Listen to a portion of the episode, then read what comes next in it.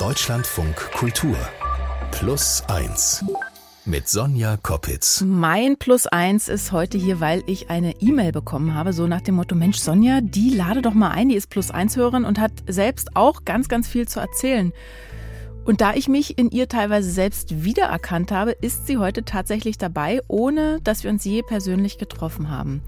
Lisa Graf, Jahrgang 1989 aus Mannheim und Mutter zweier Kinder. Hallo Lisa. Hallo, danke für die Einladung. Ich bin ja ähm, 81er Jahrgang, äh, Berlin, mhm. keine Kinder, da sind wir schon mal, da sind überhaupt keine Gemeinsamkeiten. Kannst du dir vorstellen, was wir teilen? Ja, ich glaube, wir teilen vielleicht so ein bisschen ähm, den Hintergrund, den wir haben, nämlich, dass wir eine sehr persönliche Geschichte in der Öffentlichkeit erzählt haben, mit der wir aber eigentlich auf das große Ganze hm. zu sprechen kommen wollen, oder? Bei mir sind es ja psychische Erkrankungen, weil ich selber betroffen bin, rede da ganz viel und ganz offen drüber, aber bei dir muss man sagen, wenn es jetzt um deine Lebensgeschichte geht, hast du mir vorher verraten, dass du die eigentlich noch gar nicht so erzählt hast, außer deinem Mann. Äh, ja, mein Mann und natürlich meinen Freunden und Freundinnen. Mhm. Genau, aber ich habe die äh, in der Öffentlichkeit nur schriftlich in meinem Buch erzählt, mhm. aber noch nie so, ja, ich habe noch nie in der Öffentlichkeit darüber gesprochen, genau. Da kommen wir später auch noch hin und ich will auch noch gar nicht verraten, was genau du heute machst und was dich hierher gebracht hat mhm. eigentlich. Das können die Hörerinnen mal raten und die Hörer, während wir sprechen, zum Beispiel über deine Herkunftsfamilie. Also du bist das jüngste von drei Geschwistern. Deine Mutter ist Krankenschwester, dein Vater Werkzeugmacher gewesen. Richtig. Du bist also ein Arbeiterkind wie ich. Genau. Was ist denn deine schönste Kindheitserinnerung? Oh, meine schönste Kindheitserinnerung, ich glaube, das kann ich ziemlich konkret sagen. Und zwar ist das ähm, der Sommer 1997. Da war ich mit meiner Familie, mit meinen beiden älteren Geschwistern und meinen Eltern äh, im Urlaub in Holland. Und wir hatten ein kleines Haus am Kanal und ähm, ja, es war ein wunderschöner Urlaub. Ich war damals sieben Jahre alt.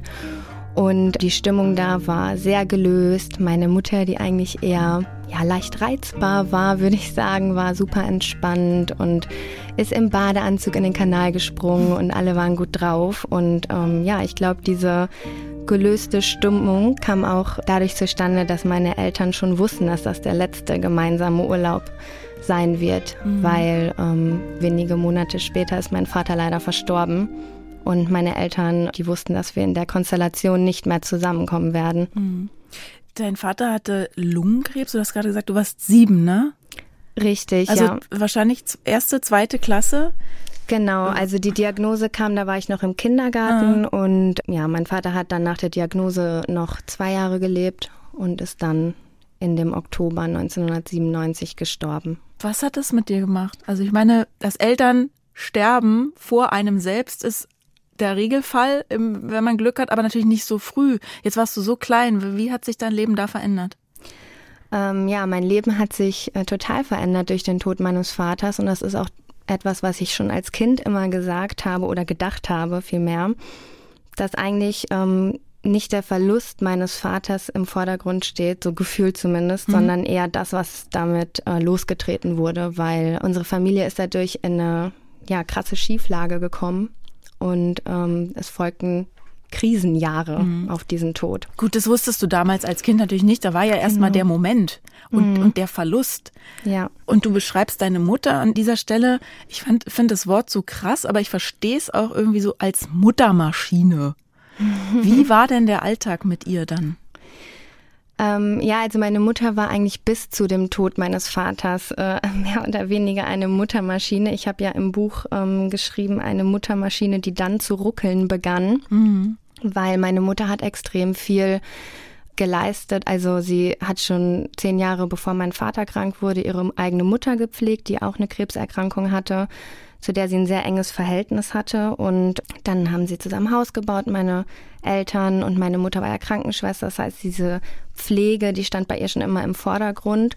Und dann ist eben mein Vater krank geworden. Das heißt, meine Mutter hat eigentlich immer nur gerödelt und hat sich auch, glaube ich, sehr stark darüber identifiziert. Mhm. Ja, dann. Und ist selber krank geworden?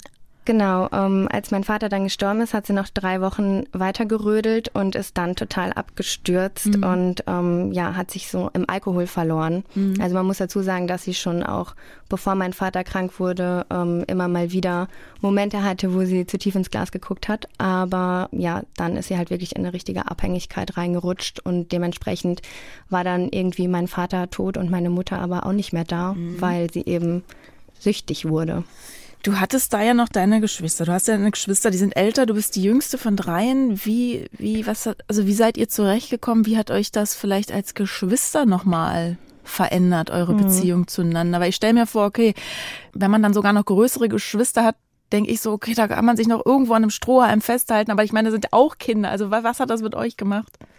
Ja, ähm, also meine Geschwister waren ein riesiger Anker für mich und unsere ganze Geschwisterbeziehung ähm, ist total wichtig gewesen für uns alle drei.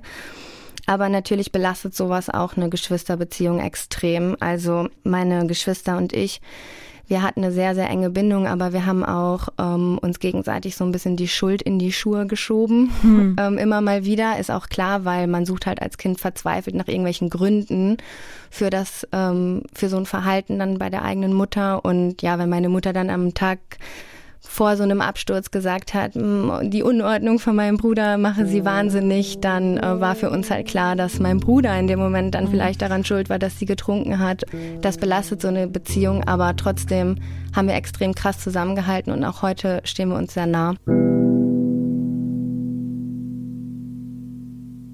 Aber trotzdem dieses, dieses Thema Schuld äh, schon in der Kindheit. Später ist es dann glaube ich, jetzt ohne zu viel vorweggreifen zu wollen, in Scham auch viel umgeschlagen. Und das alles hat natürlich auch Einfluss auf deine Schulkarriere, auf deine, deine Ausbildung, dein weiteres Leben, kann man sagen. Dein Zeugnis in der ersten Klasse, das war noch super. Ja, mein erstes Zeugnis, das ist ein äh, wunderbares Zeugnis. Ich glaube, ein besseres kann man sich für sein Kind auch gar nicht wünschen. Da steht drin, dass ich äh, schon lesen konnte, als ich in die Schule mhm. kam und dass ich auch generell ganz toll bin. Bist du ja auch. ja, das war aber auch ähm, das beste Zeugnis. Ja. Alle anderen sollten schlechter werden. also nach dem Tod deines Vaters kann man eigentlich sagen, ging mhm. das in der Schule schon mit den Leistungen, man spricht ja immer von Leistungen, in der Schule ging es bergab. Ja. Wie denkst du an deine Schulzeit zurück? Ähm, ja, mit gemischten Gefühlen, also ähm, mit vielen ähm, Gefühlen des Alleinseins, wobei das natürlich ein Motiv ist, was sich komplett durch meine Kindheit gezogen hat. Ja, ich war in der Schule, in der Grundschule ähm, sehr laut und unruhig und eben so ein Kind, ähm, was stört. Mhm. Kann mich dann auch total gut daran erinnern, dass ich in der Schule eben dieses aufgekratzte, äh, unkonzentrierte Kind war und zu Hause eigentlich ja so in mich selbst zusammengefallen bin und mit Tag für Nachmittag irgendwie allein war und Fernsehen geguckt mhm. habe oder auf dem Boden rumlag. Hast du da eine bestimmte Situation oder Erinnerung, wo du irgendwie angeeckt bist oder wo du das Gefühl hattest, ich passe hier nicht rein oder das, das passt mhm. mir alles nicht, wie das hier läuft?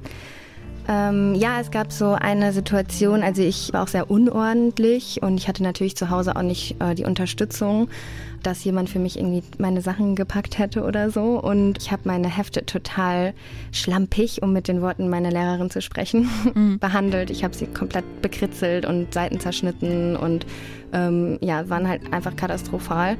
Und meine Lehrerin hat mir einmal mein, die hat dann am Ende die Hefte eingesammelt, als sie voll waren, und dann hat sie mir vor der ganzen Klasse mein Deutschheft auf den Tisch geknallt. Das war in der zweiten Klasse. Mhm. Und hat dann ja mich angeschrien und gesagt, ich müsste das jetzt einmal komplett abschreiben. Und ähm, ich war halt mit dieser Aufgabe maßlos überfordert. Und das hat natürlich auch langfristig gar nichts gebracht. Mhm. Aber ich weiß noch, dass ich zu Hause saß und dieses Heft abschreiben musste und so diese Bodenlosigkeit des Aufwands mich total fertig gemacht hat. Und deine Mutter, konnte sie dir in solchen Momenten helfen?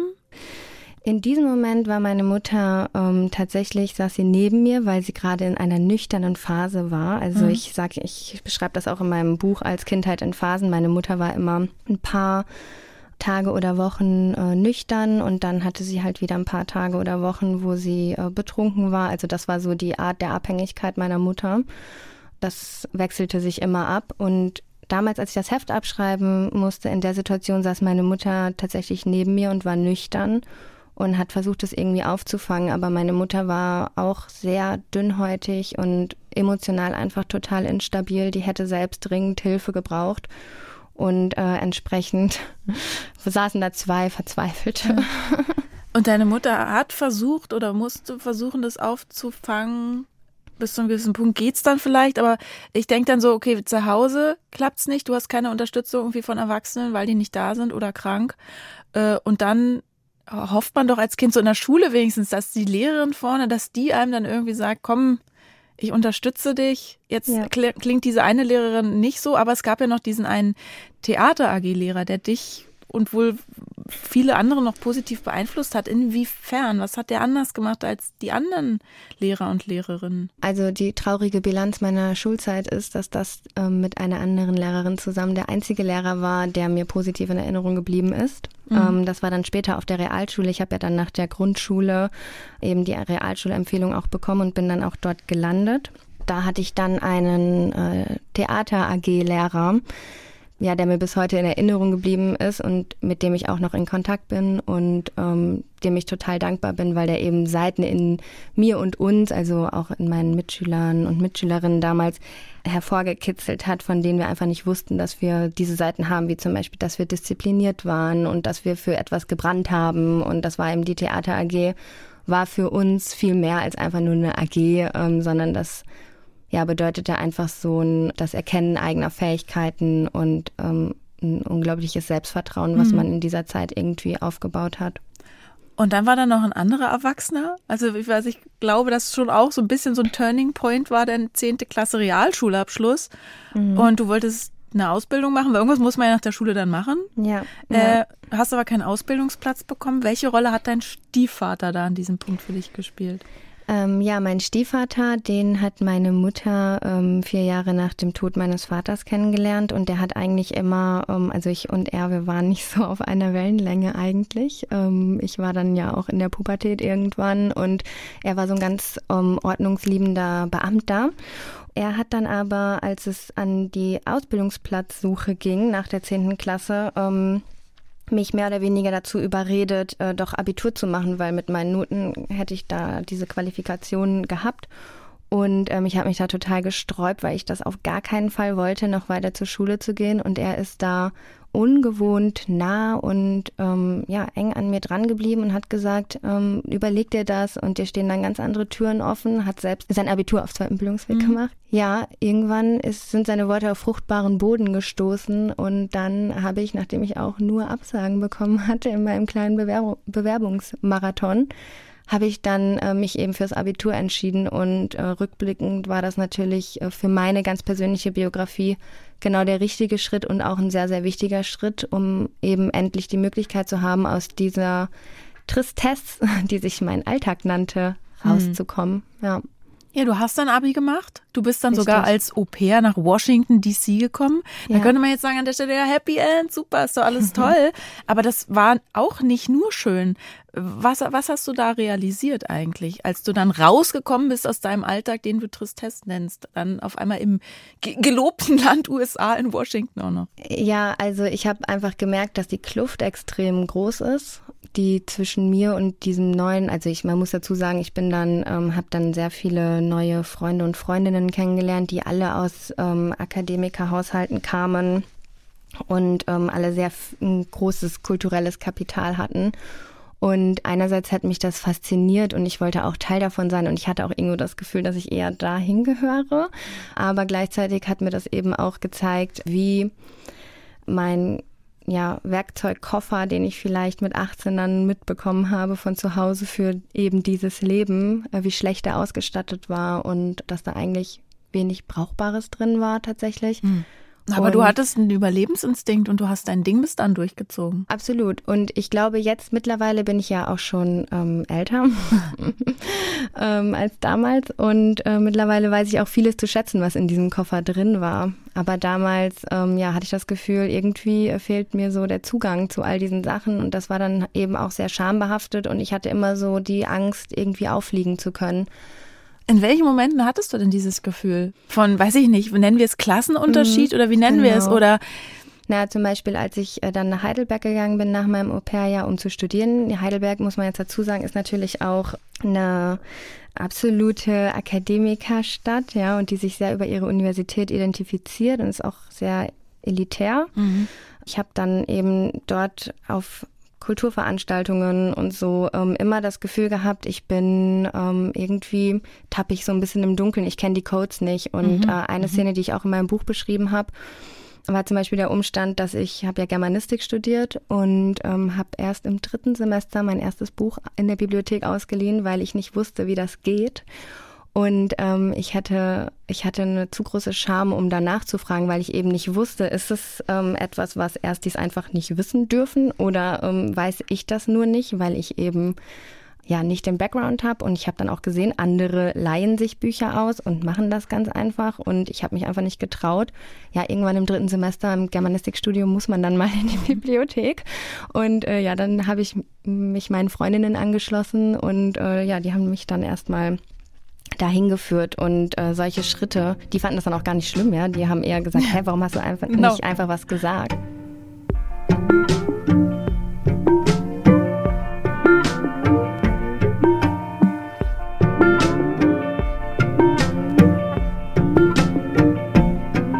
Lisa Graf ist heute mein Plus eins und wir haben eben schon gehört, du wolltest irgendwie einem anderen Milieu zugehören. Du hast Klassenunterschiede immer wieder gemerkt in deiner ja, Schul- oder später auch Studienlaufbahn.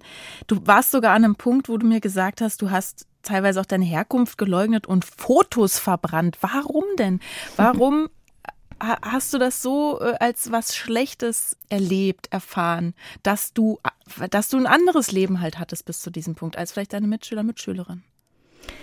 Die, die wirkte einfach auf mich oder für mich wirkte das einfach wie eine komplett andere Welt, äh, wenn ich dann bei meinen späteren Freundinnen und Freunden, die ich an der Uni kennengelernt hatte, dann zu Hause war da, ähm, die lebten einfach ganz anders. Also die hatten erstens mal ganz andere Beziehungen zu ihren Eltern und allein schon so diese plakativen Merkmale wie eine große Bücherwand und irgendwie teuren Rotwein und so. Mhm. Äh, das hat mich alles eingeschüchtert und ähm, damals habe ich natürlich nicht so darüber reflektiert wie heute, aber ich habe dann, ich wollte einfach nichts mehr mit dieser, mit diesem alten Ich, glaube ich, zu tun haben, weil ich mich nur dafür geschämt habe, weil ich immer gedacht habe, ich könnte niemals jemanden mitnehmen nach Hause, was natürlich jetzt rückblickend auch nicht stimmt, ja. Mhm. Ähm, und ich habe auch wieder mich connected mit mhm. meinen Wurzeln mhm. irgendwo ein Stück weit. Aber damals hatte ich eben dieses Gefühl und das war extrem beschämend und immer eben dieses Gefühl, auch auffliegen zu können, nicht wirklich ja. dahin zu gehören. Und dann habe ich eben in einem dramatischen Akt der Verzweiflung alle Fotos verbrannt, die mich bis dahin irgendwie abgebildet haben. Ja, ich meine, das sagst du jetzt so ein bisschen ironisch, ne? Aber es ist schon irgendwie äh, krass, ähm, mhm. weil es ist ja, das ist ja was, was oft, oft also wo ich jetzt als Außenbetrachterin sage, kannst doch mega stolz sein, dass du es äh, so geschafft hast, da rauszukommen, mhm. eigentlich alleine oder halt mit so ein paar erwachsenen Figuren, die dann doch hier und da eine Rolle gespielt haben. Mhm. Ähm, aber trotzdem diese Scham. Ja, ähm, ich glaube aber, das ist was, ähm, was so ArbeiterInnen, Kinder irgendwie vereint, mhm. dass eben dieser Stolz darauf, also ich muss sagen, jetzt, wo ich das Buch geschrieben habe und ähm, jetzt bin ich mittlerweile, kann ich das eben alles anders auch mhm. betrachten und auch habe auch das Gefühl von Stolz irgendwo in mir. Mhm. Ähm, aber das ist einfach ein sehr langer Weg bis dahin gewesen und ja. ich glaube, das vereint uns auch alle, dass äh, man eben, wenn man stolz wäre von Anfang an ja. auf diese Wurzeln, mhm. dann hätte man keine Probleme, ja, dann würde man einfach erhobenen Hauptes überall entlanglaufen und sich passend fühlen. Ja, da sagst du was. Also vielleicht ist Stolz was, was man sich erkämpfen muss. Ja, und was auch einfach durch viel emotionale Arbeit, glaube ich, entstehen kann mhm. erst und äh, Reflexion und ja, es kommt nicht ähm, so natürlich, wie man das vielleicht gerne hätte oder wie dann andere sagen, ja, voll krass mit deinem, mit deiner Kindheit, ich weiß gar nicht, wo ich gelandet wäre. Und mhm. klar, ähm, Freundinnen, die spiegeln mir das auch heute wieder, ähm, aber ich konnte das eben lange nicht so empfinden. Mhm. Ich sehe jetzt gerade so die Plus-Eins-Hörerinnen und Hörer vor mir, die sagen, jetzt sagt sie immer ihr Buch, ihr Buch. Und am Anfang sollte ich raten, was sie wohl heute beruflich macht, diese Lisa Graf. Du kämpfst ja total und aufgrund deiner eigenen Biografie versteht man es total. Du kämpfst wie wild gegen Chancenungleichheiten und zwar als Lehrerin. Du warst mhm. erst auf dem Gymnasium als Lehrerin und jetzt in einer sogenannten Brennpunktschule. Warum mhm. ist dir das wichtig?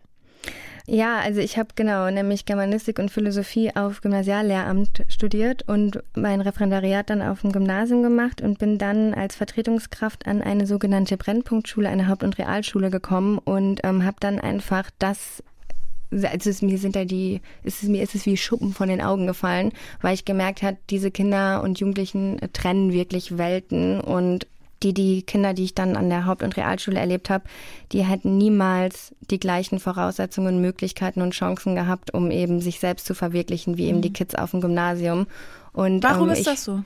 Also das hat ganz viele verschiedene Gründe.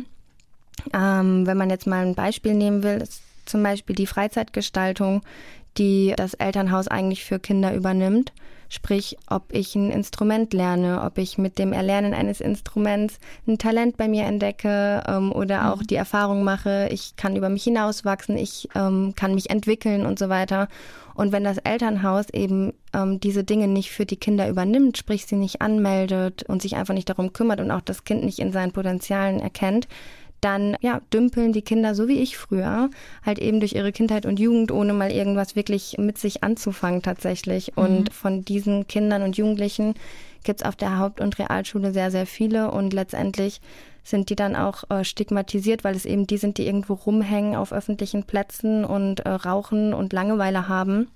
Ich glaube, dadurch, dass ich meine Jugend eben auch so verbracht habe, konnte ich dann, ja, hatte ich einfach so einen emotionalen Zugang mhm. auch zu den Kids und war dann irgendwie total berührt davon, weil mittlerweile bin ich natürlich nicht mehr an diesem in diesem Status, sage ich jetzt mhm, mal. Mhm. Ja, dann hat sich aber auch gleich in mir so eine kleine Wut geregt, mhm. geregt und dann, ähm, ja, dachte ich, habe ich einfach nochmal gespürt, wie ungerecht das alles ist und wie wenig Schule da auch abfängt, obwohl sie so viele Möglichkeiten hätte in einem Land wie unserem.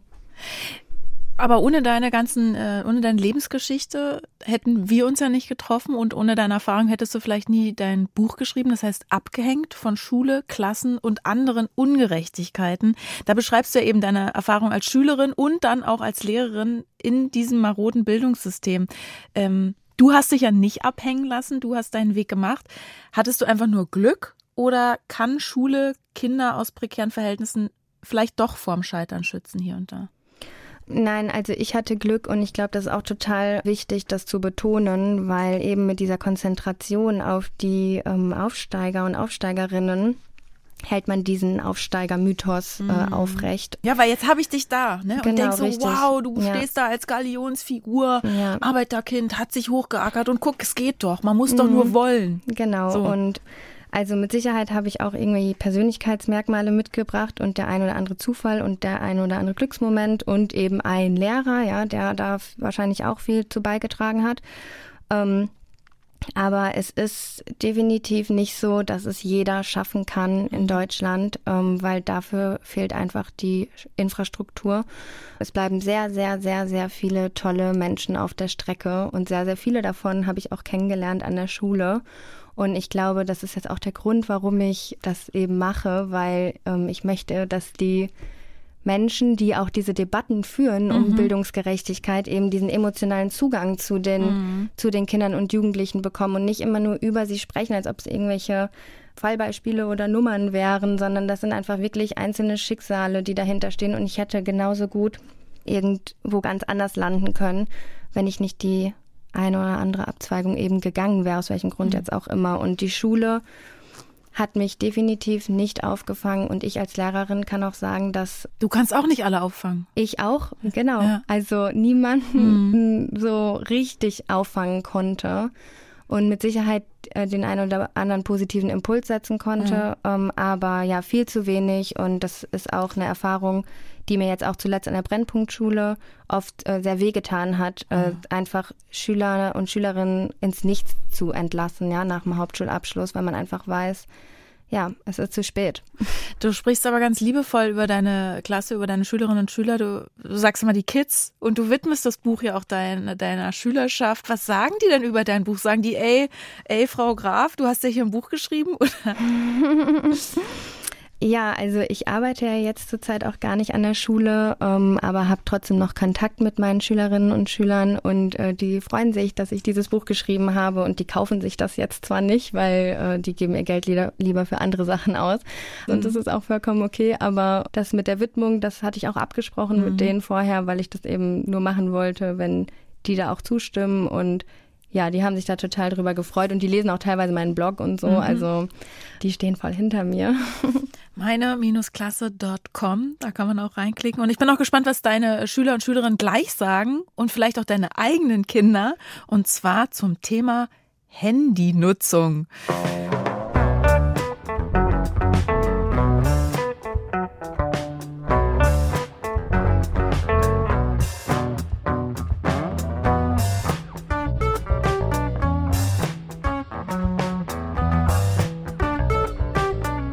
Lisa Graf ist bei mir Lehrerin und Autorin aus Mannheim, ist heute mein Plus eins. Ähm, welche Rolle spielen denn Handys bei dir in der Klasse oder haben bei dir in der Klasse Handys gespielt? War natürlich eine riesige Rolle. Ich habe es befürchtet. Man offiziell äh, auch keine Handys ähm, in der Schule benutzen darf. Und mhm. ich bin da aber so ein bisschen äh, zwiegespalten immer. Ich würde das den Schülerinnen und Schülern gerne öfter erlauben, weil ich das gut finde, auch für Recherchezwecke und ich auch äh, das irgendwie ein bisschen weltfremd finde, das so auszuklammern. Und dann, äh, wenn man das dann erlaubt, wird das aber leider dann auch oft ausgenutzt. Mhm. Und dann kam schnell TikTok und so. Mhm. Deswegen ja, immer so ein bisschen ambivalentes Verhältnis, auf, ein aufgeladenes Verhältnis es bei deinen eigenen Kindern? Die sind drei und sechs. Äh, ist vielleicht noch ein bisschen früh oder wann fängt man da heutzutage an? Ich weiß es ja nicht. Nee, also die haben noch keine Handys. Ähm, die stipitzen sich manchmal meins, um irgendwie Fotos zu machen oder so. Und ähm, ja, das war es dann aber auch. Oder natürlich auch ab und zu mal irgendwie was auf Netflix gucken oder so übers Handy geht auch. Ich frage ja nicht ohne Hintergedanken, weil ähm, ich habe im Freundesbekanntenkreis ganz oft jetzt in letzter Zeit erlebt, aha, man trackt seine Kinder heutzutage, sei es über Smartphone oder über so eine GPS Watch. Machst du das auch? nee, ich mache das nicht, natürlich nicht. Na, was heißt äh, natürlich nicht? Aber ähm, ja, ich habe da jetzt jüngst drüber nachgedacht, weil ich mich eben auch mit einer anderen Mama darüber unterhalten habe und äh, die das ähm, ja total okay findet. Und ich habe dann so einen Abgrenzungsimpuls gespürt und danach aber gedacht, warum eigentlich nicht? Weil ähm, wir tracken ja auch alles mögliche andere, zum Beispiel unsere AirPods oder so. Und ähm, ja, die sind mir jetzt beileibe nicht so wichtig wie meine Kinder. Von daher, ja, habe ich mich dann doch nochmal mit dieser Frage auseinandergesetzt. Hm. Ist das eigentlich in Ordnung oder nicht? Genau, ich frage nämlich wirklich, äh, darf man das? Seine Kinder tracken? Plus eins. Die Antwort. Ja, weil es ist auch so schön und so leicht. Sie können die Smartphones ihrer Kinder orten oder sie können ihren Kindern eine Smartwatch mit GPS umbinden und schon wissen sie immer und überall, wo die lieben Kleinen und die lieben Großen gerade sind. Aber ist das okay? Also seine Kinder zu tracken? Darüber spreche ich mit unserem Experten für alles Digitale. Das ist Markus Richter. Hallo Markus. Hallo. Du hast ja selbst zwei Kinder zu Hause oder, oder, oder wo treiben die sich gerade rum? Weißt du das? Nein. Ich vermute an der Schule, aber wer weiß. Okay, also du trackst nicht. Nein. Warum nicht? Weil das nicht richtig ist. Und zwar in mehr als einer Hinsicht. Ne? Also wenn man von dem einen Extrem ausgeht, ich trecke meine Kinder und die wissen das gar nicht, mhm da könnte man, glaube ich, sogar sehr gut argumentieren, das ist verboten. Mhm. Ja, in Deutschland gelten ja die Kinderrechte, da hat sich die Bundesrepublik Deutschland dazu entschlossen, ist noch nicht im Grundgesetz instrumentalisiert und eingefügt, aber es gilt. Mhm. Und das heißt, Kinder haben auch eine Privatsphäre und das heißt, eine geheime Überwachung ist schlicht und einfach verboten. Das ist natürlich immer die, praktisch die Frage, wer soll das dann einklagen und so weiter und so fort. Mhm. Aber von den Kinderrechten her gedacht, also wenn man Kinder nicht sozusagen als Dinge, ich muss kurz den Seitenhieb machen, wie AirPods betrachtet, ja. sondern als, äh, sondern als eigen eigenständige Menschen, dann ist es einfach verboten. Lisa betrachtet ihre Kinder auch nicht als AirPods. Das ist, glaube ich, rübergekommen. Ich, habe ja gesagt, sie sind ich, mir ein bisschen ja, wichtiger. Genau. genau. Ich weiß, aber sozusagen, um den, um den Punkt zu machen, ne, dass mhm. sozusagen, dass Kinder Menschen sind und Menschen haben eigene, eigene Bedürfnisse, eigene Rechte und vor allen Dingen auch eigene Vorstellungen. Und da kommen wir dann auf die ethisch-moralische Komponente. Kinder sind ja heranwachsende Menschen. Mhm. Menschen, die wir zu freien Subjekten erziehen wollen. Was heißt freies Subjekt? Ein Subjekt, das nicht an Überwachung gewöhnt ist. Das heißt wiederum, wenn man trackt, normalisiert man Überwachung mhm. und zieht so einen Menschen heran, der sozusagen, der, der glaubt, das ist okay, wenn seine intimste Privatsphäre durchleuchtet wird. Verstehe ich alles, bin ich mhm. voll bei dir. Jetzt ist es ja mein Neffe, der ist jetzt in die Schule gekommen, ist sechs, fährt alleine mit dem Bus dahin in die Schule und dank Smartwatch, meine Schwester mir letztens erzählt, ist er immer zu orten. Gerade in einer Großstadt vielleicht sehr praktisch oder vermittelt das den Eltern so eine, eine falsche Sicherheit? Definitiv. Also ich meine, welche Sicherheit soll das geben? Also die vielleicht irgendwie ein paar Minuten früher zu wissen, dass irgendwas schiefgelaufen ist? Aber ist das auch der Fall? Also ich weiß, ich weiß gar nicht, warum man das macht, ne? warum mhm. man sich das vorstellt. Da gibt es ja wiederum zwei Sachen. Das eine ist was Kriminelles, ne? also so ja. diese, der Albtraum aller Eltern, die Welt voller Gefahren, der Kidnapper hinter der Ecke. So, das sind ja nun wiederum Leute, die sich möglicherweise damit auskennen. Keine Ahnung, ob die die dann vielleicht im Bus liegen lassen. Ich will jetzt keine Schreckensszenarien mhm. an die Wand mhm. malen. Ne? Und das andere ist ja aber das, aber das Kind, das andere ist ja, und das viel wahrscheinlichere ist ja, das Kind probiert sich aus. Mhm. Und da muss man sich schon überlegen, will man das vielleicht ermöglichen sogar? Mhm. mhm. Oder will man da auch davor stellen? Mhm. Also ich kann, ich kann den Impuls verstehen. Das ist, ist ja nicht so, dass ich nicht verstehen kann. Aber ich würde einen ganz, ganz wichtigen Punkt machen. Also ich, ich, ich lehne das komplett ab. Wenn man das machen will, muss das auf Gegenseitigkeit beruhen, auf Aufklärung. Ja. ja? Also das, das, das würde ich total sagen. Und dann, wenn man das ausprobieren will, und so ein Szenario wäre für mich eher, man ist zum Urlaub zusammen als Familie in einer Stadt und man macht aus, jetzt darf mal jeder seins machen. Ja, oder man ist, äh, man ist in Rom im Vatikan unterwegs mit fünf Milliarden anderen Menschen, man verliert sich da und sagt, guck mal hier, äh, genau. da bist du, ich bin hier, ich sehe deinen Punkt da blinken. Mhm. Genau, aber, aber dann sollte man das gleichzeitig machen. Dann darf auch das Kind die Eltern überwachen. Mhm. Also meinst du, sonst ist es so, das Kind hat eigentlich gar nichts davon, das ist nur was für die Eltern? Definitiv. Weil ich habe da also gestern natürlich, natürlich, natürlich kann man als Eltern hervorragend seinem Kind einreden, das ist ganz gut für dich und so weiter und so fort. Aber ich glaube, letztlich hat das Kind da nichts davon. Mhm. Ähm, ich, ich, frage mich auch, was nutzt es mir jetzt als Mutter oder Vater zu wissen, dass das Pubertier oder so nachts um halb zwölf irgendwie hier in Berlin-Kreuzberg am Golditzer Park abhängt? Hatte ich gerade gestern mit meinem Freund die Diskussion drüber, dessen Kinder sind 16 und 18. Also es ist vielleicht auch eine Frage des Alters. Ja, voll, finde ich auch. Also eine Frage des Alters. Also ich fand also dieses, äh, dieses, ähm, diesen Unterschied zwischen die zu verfolgen, weil mhm. man wissen will, was sie macht und eben diese ähm, Gefahr zu vermeiden, den fand ich total wichtig, weil wenn ich jetzt so darüber nachdenke, über diesen potenziellen Fall, würde ich auch die niemals, wenn die jugendlich verfolgen, um die, ähm, um zu gucken, was sie Böses tun könnten, mhm. sondern da geht es mir eher um diese ja, Gefahrenprävention. Aber klar, du hast voll recht. Also so ein geübter Kidnapper, der weiß das dann schon. Mhm, mhm. Also was sind die Alternativen, Markus? Also wenn wir sagen, nee, überwachen ist nicht gut, tracken ist nicht, kann man es irgendwie anders machen? Wie geht's besser?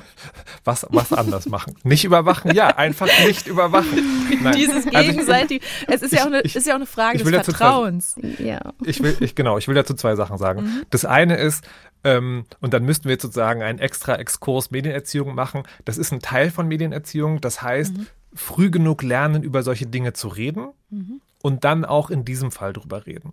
Das heißt andersrum auch, ne, und da ist es eine Frage des Alters, erst dann über so etwas reden, wenn das Kind es überhaupt begreifen kann. Und das heißt wiederum, ansonsten dem Kind, also dem Kind beibringen, in der Welt so sicher zu sein, dass man als Eltern gar nicht das Bedürfnis hat, dann noch einen Smartwatch-Tracker dran zu binden. Ne, wenn wenn ja. sowas, der Schulweg im Bus, fahrt den zusammen, übt den in den Ferien.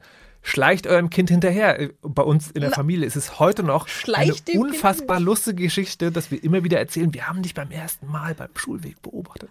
So, also macht solche Sachen, aber macht es körperlich, seid da, redet darüber. Das sagt Markus Richter auf die Frage, ist es in Ordnung, wenn man seine Kinder trackt? Ich nehme hier mit, ich höre so ganz leise raus, nein, es ist nicht in Ordnung. Und wenn, dann muss es irgendwie besprochen werden. Es muss auf Gegenseitigkeit beruhen. Es hat was mit Augenhöhe und Vertrauen zu tun.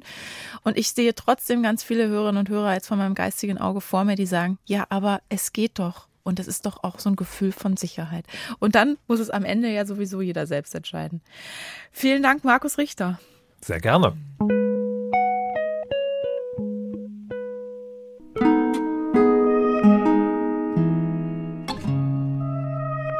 Das war plus eins mit Lisa Graf und zum Ende darfst du dir noch was wünschen, weil dein Buch ist schon ziemlich voll mit Wut über diese Ungerechtigkeiten im Bildungssystem. Inzwischen hast du selbst Kinder. Der Große ist gerade in die Schule gekommen. Was wünschst du dir für seine Schulzeit? Ähm, ja, ich wünsche mir für seine Schulzeit, dass er die Möglichkeit bekommt, ähm, ganz viele unterschiedliche Menschen kennenzulernen. Und das kann eben auch nur eine Schule leisten und nur eine Gesellschaft leisten, die eben ihre Kinder zusammenkommen lässt und ähm, ja entsprechend allen die gleichen Chancen und Möglichkeiten gibt und sie nicht voneinander trennt, je nach Milieuzugehörigkeit. Und dass sie nicht abgehängt werden. Ja. Abgehängt, so heißt dein Buch, Lisa. Und ich danke dir, dass du heute mein Plus eins warst. Dankeschön, hat Spaß gemacht. Bis bald. Tschüss. Bis dann. Tschüss. Aber auch heute gibt es natürlich noch mehr Plus eins. Ich empfehle Ihnen auch die Folge mit Helmut Kress oder auch Poldi, wie er von allen genannt wird. Poldi ist 1946 geboren und in Tübingen aufgewachsen. Mit 15 wird er verhaftet, weil er schwul ist. Mir ist alle Wolken gefallen, ich wusste gar nicht warum und weshalb. Ja, und da wurde ich von den zwei Kriminalbeamten verhört. Und die haben natürlich gefragt, wo man sich trifft. Und du warst ja so eingeschüchtert. Du hattest ja keinen Beistand, bloß die zwei Kripo. Und erzähl schon, und was macht man, ja, man kann sich ja den Ton schon vorstellen, ja. Und dann hast du alles erzählt. Helmuts Geschichte finden Sie ganz neu im Plus 1 Feed diese Woche und kommende Woche ist dann Caro Corneli wieder für Sie da. Ich bin Sonja Koppitz und bedanke mich fürs Zuhören. Bis zum nächsten Mal. Tschüss.